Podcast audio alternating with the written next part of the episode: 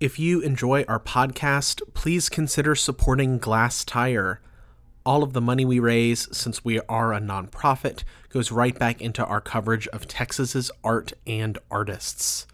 Our coverage is supported thanks to readers and listeners like you.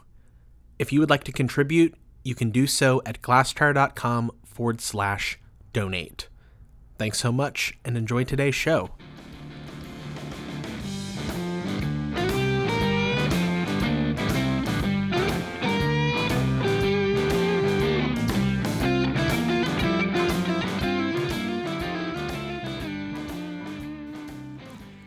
Hello and welcome to Art Dirt, the Glass Tire podcast where we talk about topical art topics. I'm William Sarradet. And I'm J R. Roykovich. And today we're in Galveston. I'm visiting exhibitions uh, across the area, including Justin's show, Travel in Light Years, on view at the Galveston Artist Residency Gallery through November fifth. And today I thought we would have a conversation about paranormal art and the intersection between paranormal or supernatural concepts and how they are activated through artworks and art making. So, Justin, you're an educator and exhibiting artist. You work conceptually as well as in lens-based work. Are you engaged with both the Houston and Bay Area, like this kind of whole region? Is that correct? Uh, yeah, uh, I I came to Texas um, to be in the um, Galveston area, and then I stayed, moved closer closer to Houston. But um, but I, I've I've been engaged probably in the in the in between state, which is appropriate for me and my work. So and today we're joined by Justin's dog Smithers. So if you get any little uh, any sounds rustling around or sniffling noises, just be aware that we have a cute little dog recording with us today. He is he is very very cute. He's actually he's a Galveston street dog that I rescued while uh, I was here as a resident back in two thousand eighteen. So he's a he's a he's a native Islander. Um, and so that's a good point that you were a resident with Galveston Artist Residency, you just mentioned, in twenty eighteen. And so you're back uh, exhibiting. And the show at the gallery at G A R, as locals affectionately call it, um, is it features a large installation that has found artifacts from the lot next door to the G A R building. Mm-hmm. There's photography in some of your work that focuses on ghost hunting. There's also samples from what I believe is your Blue Book project, where you're taking declassified F B I documents about uh, unidentified aerial objects. Um, yeah, so I just thought it would you're like a perfect subject to talk about the idea of things being kind of haunted or forbidden or secret knowledge. Um, would you like to expand on the on the exhibition uh, for our listeners that haven't seen it yet? Sure. So this is kind of a culmination of uh, both four years worth of work from coming from G A R and then also expanding a, upon that. A lot of the stuff that I use in the show is uh, island um, island specific stuff that I got while I was here um, and stuff that I felt was appropriate, you know, in a site site specific sense that needed to be shown in Galveston, around Galveston, and, and I haven't decided if it if it really belongs anywhere else yet. It kind of feels like its bones belong to the island, um, and so um, the big the, the a lot of the stuff that's in the middle of the show are artifacts that I quasi-excavated from this lot that you were talking about. Uh, when I was at G A R, they were building housing literally right next to the residency. Um, and when they started to dig the plots, basically, they unearthed all of this stuff. And so um, I've been telling people, like, you know, it's it's the stuff that you would expect, like pipes and, you know, general, like, underground type things. Um, but also things like horseshoes and old, like, iron signs um, and things that were obviously not contemporary, things that had been underground for who knows how long. Um, and so, you know, one of the things that I like to tell people is that we found this uh, ceramic um, ceramic container that is is is tooth powder, which is what you would use as toothpaste, you know, before toothpaste was was was invented, basically. Um, but we we Googled it just quick, and and and the date on that is like eighteen ninety-six to like nineteen oh four or something. So that that's literally been underground for at least a a hundred years. And so I was really interested in this kind of cyclical nature of the island of Galveston and its resilience, you know, getting destroyed, getting rebuilt, getting getting destroyed, trying to figure out how not to do that, how to protect themselves, how to protect livelihood, um, and then the kind of artifacts that that remain based off of that endeavor. And so that's that's where a lot of the material comes from, and I've been carting that around with me for like four years since I have have been at G A R, but um but I, I just couldn't I couldn't get rid of it. And you mentioned before this kind of like secret knowledge, and I do think that, you know, material has information and knowledge embedded in it that reveals itself slowly to you over time, and it just kind of coincided that this was the right time that I wanted to kind of open up. So um so yeah, so that's that's that's where a bulk of the of the material uh, comes from. There's this huge kind of installation right in the middle of of, of the gallery, um, and I was thinking a lot also about the story of Cabeza de Vaca, um, and the fact that, you know, he got marooned on on the island. Um, he tried to build a raft and escape, and the raft like just literally wasn't good enough, and he got washed back on shore. And so I've done other work where it's where I look at this kind of explored machismo endeavor that kind of fails, um, and I was really interested in this idea of like, you know, trying to do something over and over again but not being able to, and constantly being pulled back to a location, um, and that's kind of where the the crux of the show stemmed from and then blossomed out from there. Yeah, I was there's so many different kind of themes that you're working in in this exhibition that I was curious to hear your thoughts about what something what it means for something to be either like a conspiracy or or just something that maybe can't really be falsified, it can't be proven wrong, mm-hmm. um but that doesn't necessarily lend it legitimacy. Mm-hmm. I just you had an interesting take on some of the like ghost hunting technologies that people use, um and it I just thought it was interesting because it didn't seem like you were necessarily a firm believer. Mm. It didn't seem like you were necessarily drawn to this material because you're always out here looking for ghosts. Mm-hmm. um there there's like an element of skepticism, mm-hmm. in the way we were talking about um some of these like paranormal paranormal interests, and so I just I thought that was so fascinating, and I was just wondering if you could talk more about like if or how you're challenging um, the kind of systems in place of like uh, ghost hunting tours, or, you know, the F B I chronicling the the objects it has seen in the sky, um, that we're like not supposed, supposed to know about. Mm-hmm. um, we're not supposed to know about. That, that's that's a really good way of saying that. Um, that's really just so obvious now. Like, you know, and it's in that those those those blue those blue book files, I think, followed that line of thought really well. You know, they were kept obviously classified for years and years and years, um, and then they were released. And, you know, p- the people who are really in, at least on the U F O side, the people who are really into this phenomenon, they they're constantly requesting, you know, uh, Freedom of in of Information Act um, um, documents, and so there's this ongoing conversation about what's revealed, what's what's what's concealed. I'm I'm literally just like scratching the surface of that. There's, I mean, that's a whole other kind of like massive rabbit hole, but. Um, I, I I should say first off, I am very skeptical, um, and I'm not, but I'm not skeptical in the sense that I want to disprove anything to anyone. Um, I'm more skeptical in maybe my own relationship to it, and also in how it may be presented.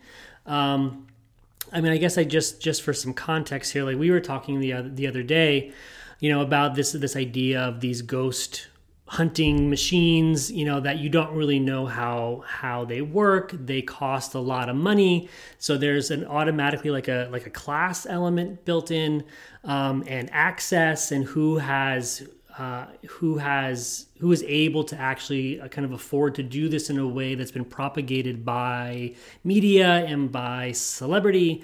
Um, and I'm much more interested in the fact that people are building devices that have no kind of like regulation to them in order to essentially talk to nothing, uh, and talk to the air and talk to the environment. Like that seems much more to me like an artistic en- endeavor instead of a, um, and this is totally like my, my, my, my reading into it, but it seems to me to be a more of an artistic endeavor than necessarily solely a trying to prove the afterlife or, you know, something, something like that.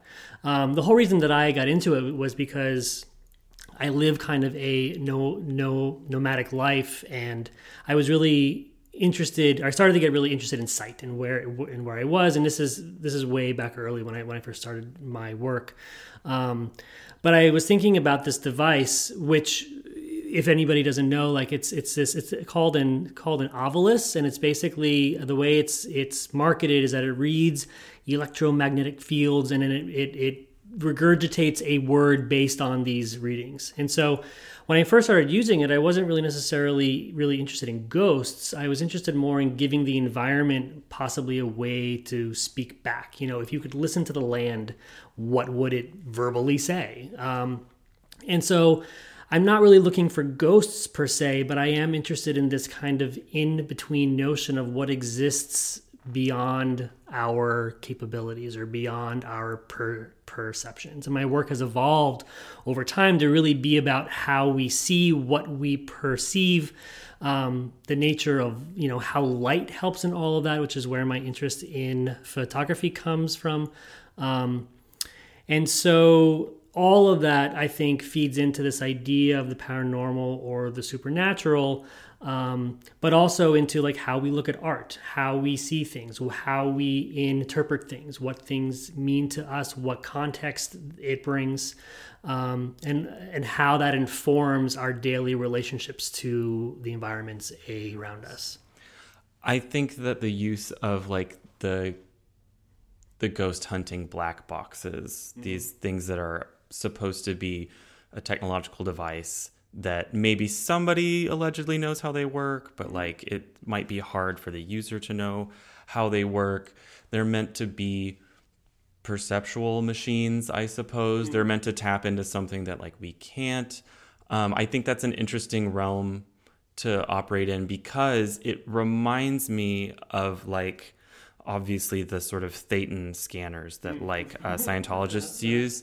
But the difference that I want to draw here is that like paranormal searching to me is more like intrinsically imbued with curiosity, Absolutely. Whereas sometimes bad actors in religion mm-hmm. are more often preying on people's like desperate like desire to belong or fit mm-hmm. or replace something they've lost. Maybe I'm sure there's people hunting ghosts that like are earnestly trying to talk to their grandma or or something or, or other, but I feel like the general consensus is that like paranormal interests are really about curiosity of the unknown, and they're you can still get duped, but it feels different than it feels slightly different than an entire family losing their in their you know, their home and wealth to a scam that told them they were going to have a place to belong, or a place, some, you know, a church that was going to bring them prosperity if they only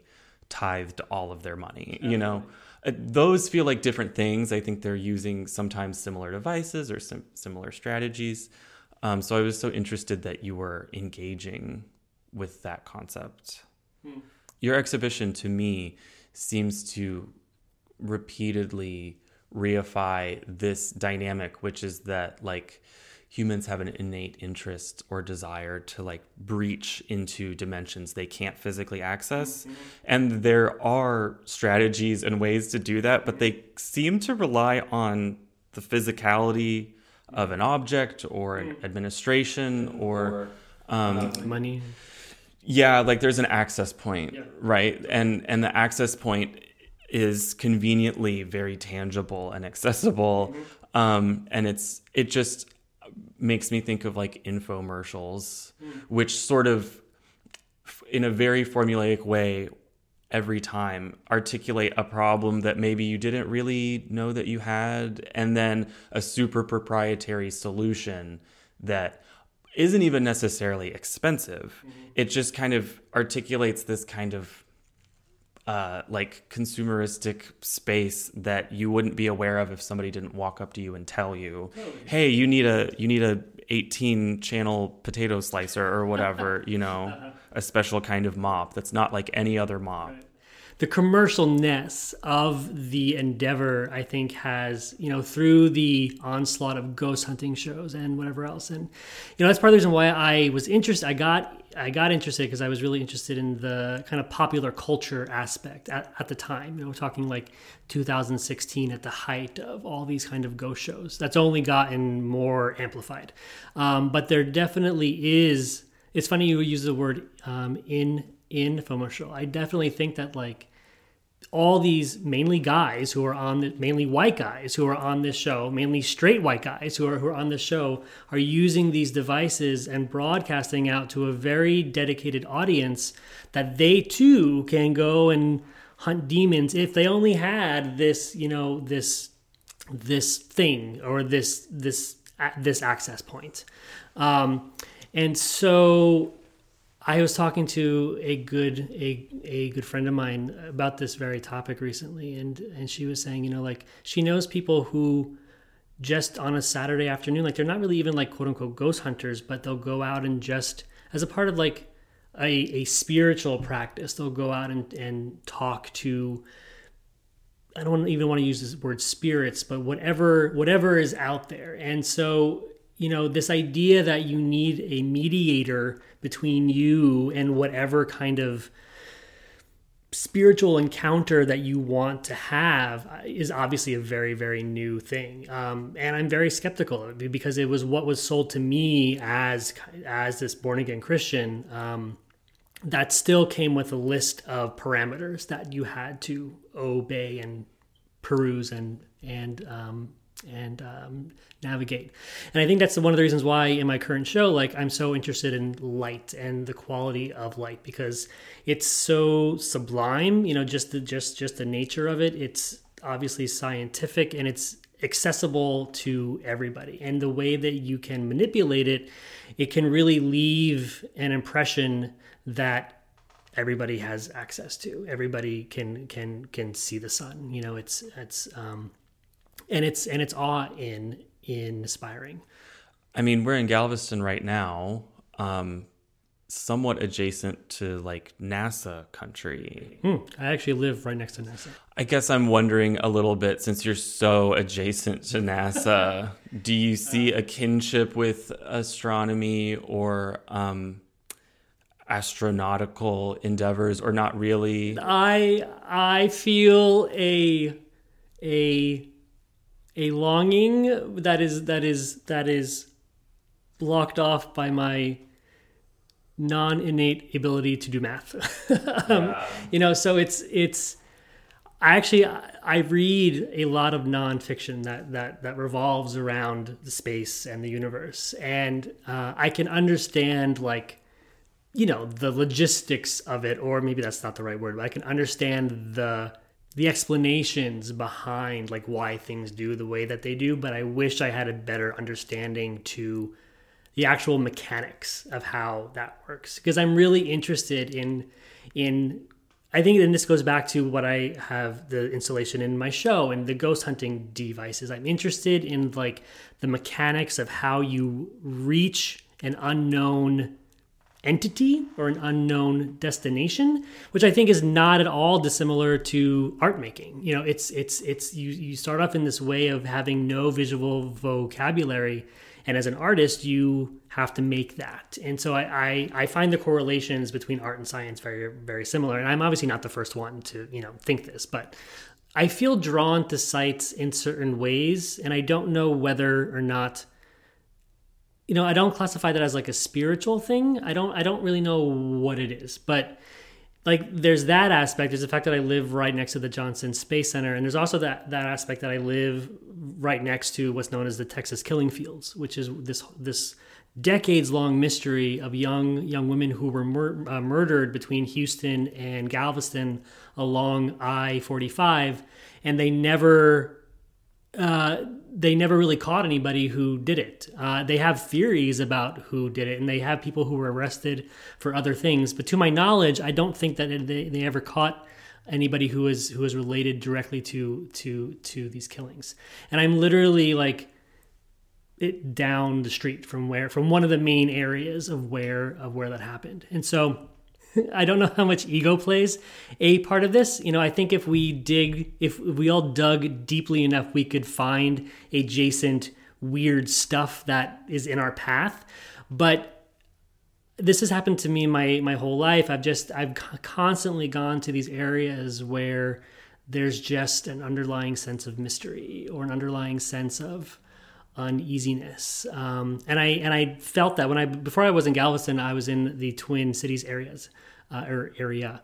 Um, and, you know, me and my partner drove down, and as soon as like you drive over the causeway on onto the island for, for, for the first time, there's a little bit of a shift that happens. You know, there's, it's, it may be imperceptible to a to a few, but you I don't know whether it's like going over the water. I don't know whether it's like the view. I don't know really what it is, but you can feel, for me personally, I felt like I was going into someplace denser, you know, like it was a little bit more foggy, not physically, but mentally and emotionally. Um, and my whole life, I've always been drawn or lived in or put in those places. Um, and so all, you know, that's been another foundational thing about my work is, is exploring those sites, um, and, and, and figuring out, maybe figuring out why. I wanted to ask you if you think Galveston is haunted, which is a little rote of a question, um, and you're, you're welcome to respond to it, but maybe more appropriately, I guess, uh, I I just was wondering what you think about a place having a irrevocable aura or feeling or sense. I think a lot of people can relate to that regardless of their background or belief system or whatever. Um, yeah, I mean, do you think places can be haunted? Do, do you have a different word for it? What do you think? I don't think I have a different word for it. I think humans are programmed to find things that aren't necessarily there. And I think that they will do whatever it takes to try to figure that out. And I don't think that that's a fault. I think that that's a really kind of wonderful part of human nature, that you that we want to f- constantly try to figure out what it is that's going around us that we don't understand. Um, and so... I bring this up as an example, but when I was in grad school, um, I went back. So I grew up in a haunted house, and part of my, my M F A thesis was I went back and I inv- I invited a local um, paranormal team to the house to to investigate it and see if there was anything there. One of the things that they found was that for whatever reason, my house had weird, strong electrical currents uh, running through parts of it, and that, that can have a physiological reaction to to the body. Um, so I don't know how many of my experiences growing up were, were related to a to that kind of um, you know that kind of unseen reaction um, versus how much it was actually ghosts. Now in the in the footage that the ghost team. Um, Their their names are Barefoot uh, Paranormal. They're really wonderful people. Just to, like plug them a little bit.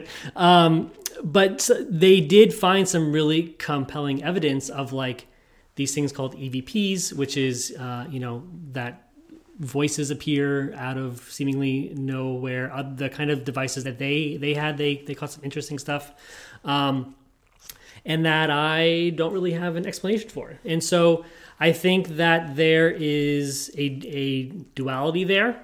Um, but to go back to the question of whether or not I think Galveston is haunted, I think Galveston's haunted by by many many things. Uh, I think Galveston, you know, has a long history of Uh, tragedy and triumph and overcoming and um, and and succumbing to all sorts of stuff. And so I think it's I think it's really impossible for Galveston not to be haunted in some capacity, uh, whether or not that's ghosts, whether or not that's legacy, whether or not that's history. You know, I think it can be any or all or none of those things. Well, maybe not none. In In that regard, I could agree that not, given I'm not from Galveston, I haven't been here for a super long time, I'm not an authority on, on the history of this place, I can agree with you that Galveston is certainly enshrouded in in some manner of things.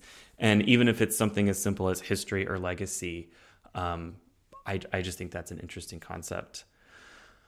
I do have to ask for clarification, when you say you grew up in a haunted house, uh, are we talking about a uh, cornfield hayride, or are we talking about your house was occupied by spirits? Which one are we talking about?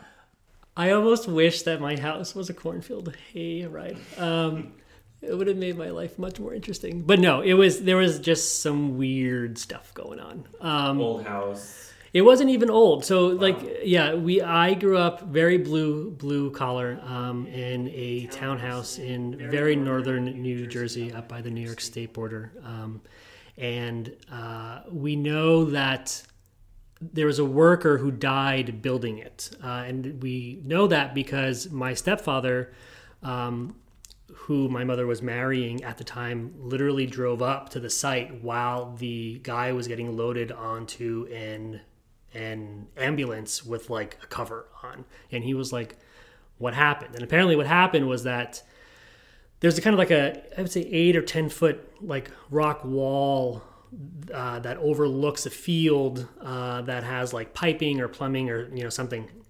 And as the workers were building the house, uh, the guy was driving what's called a called a bobcat, which I guess is like a little tiny uh, bulldozer sort thing.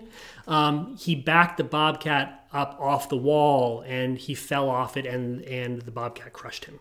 Um, the same ghost, um, the same paranormal team that I invited uh, to come up, they tried to research who this person was, and they could not find any documentation.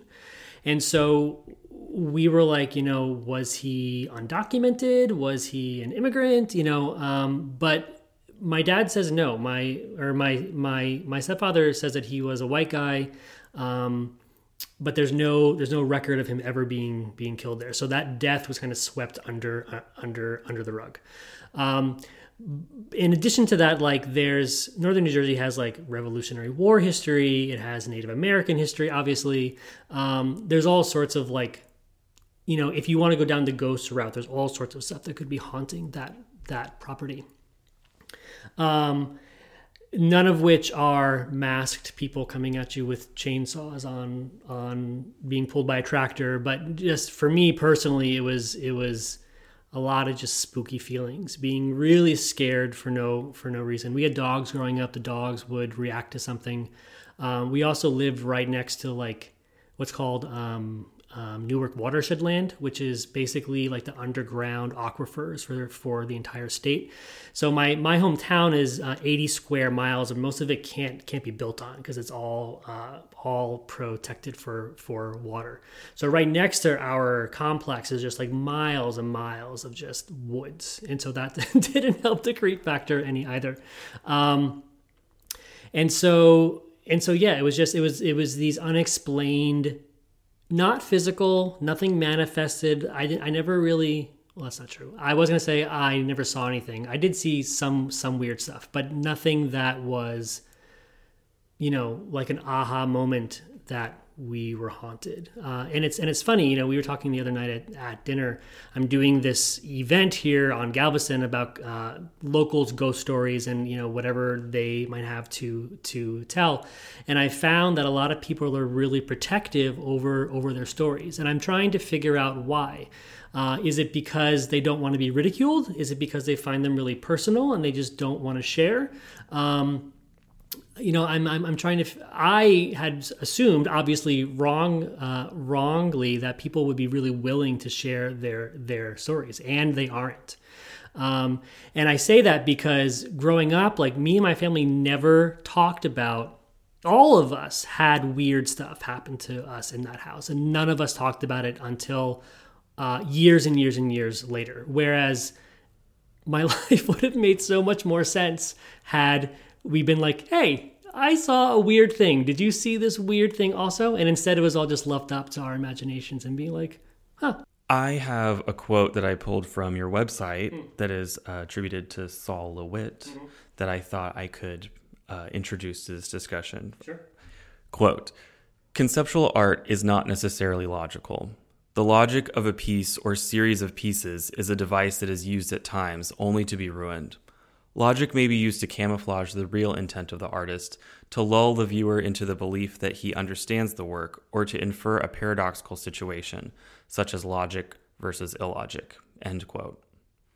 I just thought um, that's kind of like a theoretical statement. Mm-hmm. It doesn't go into like much of the specifics that we're talking about. Um, but I think that it's just kind of like universally applicable to art making, and then even also applicable to sort of like pursuits of Um, ambiguous knowledge mm. or or forbidden knowledge, mm-hmm. that there is a strange paradoxical relationship between logic and illogic that um, neither constitutive parts can really explain. Mm-hmm. It's just it's just human experience. Mm-hmm. Things don't always add up or make sense, and yet time moves on. Mm-hmm. Um, totally, you know, it's. It's funny. This is a little bit of a tangent on that, but uh, whenever I hear this this podcast, your guitar intro always reminds me of very much of like David Lynch. It feels very Lynchian in like I don't I don't know. I just feel like it sounds like a an, an outtake of like a soundtrack to something. And I was thinking about that a lot, knowing I would be talking to you, because while I was here as a resident. Um, Twin Peaks, The Return had just come out. And both myself and Eric Schnell and um, Christina Estelle, who was my co my cohort here, we would have like Monday, what was we called it like Monday night Twin Twin Peak watching. And so we just we went through that that entire series. Um, and so when you bring up like the logical versus the illogical and the fact that like they can exist at once at the same time without any explanation, that having that endeavor between like the three of us as in the residency in Galveston during that time has really left a mark on me. Um, and I, and I totally believe that, you know, I think that, I think we're in an era of art making with social media, that everybody wants very quick explanations to things. Um, and I started off making very different work than when I went to grad school and what I came out of that with. Um, and part of my part of my biggest thing that I learned in grad school was to allow that space to exist. Um, and it's been really interesting within the past ten years or so to see how much a desire for that space has shrunk due to the commerciality of, you know, the way that the art market is working, um, which obviously has always been there, but is now like, I feel like a a behemoth uh, compared to even just ten years ago. And so I definitely want... It's an, it's an inherent desire on my end to build that space up and to let it be what it is. Um, and it's I think it's really important, not only for my work, but really important to the way that people operate in their lives, allowing for some mystery to still to still be there. And with that, that concludes our discussion this week on the paranormal. Thank you so much, Justin, for being with us today. Thank you for having me. We'll be back in two weeks with another Art Dirt. And in the meantime, be sure to check our calendar listings for art events and exhibitions across the state. And go see some art. Go see some art. Smithers says so too.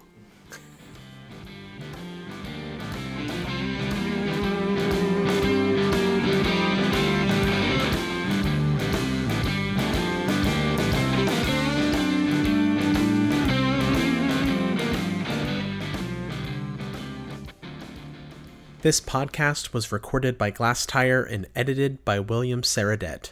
Copyright Glass Tire twenty twenty-two.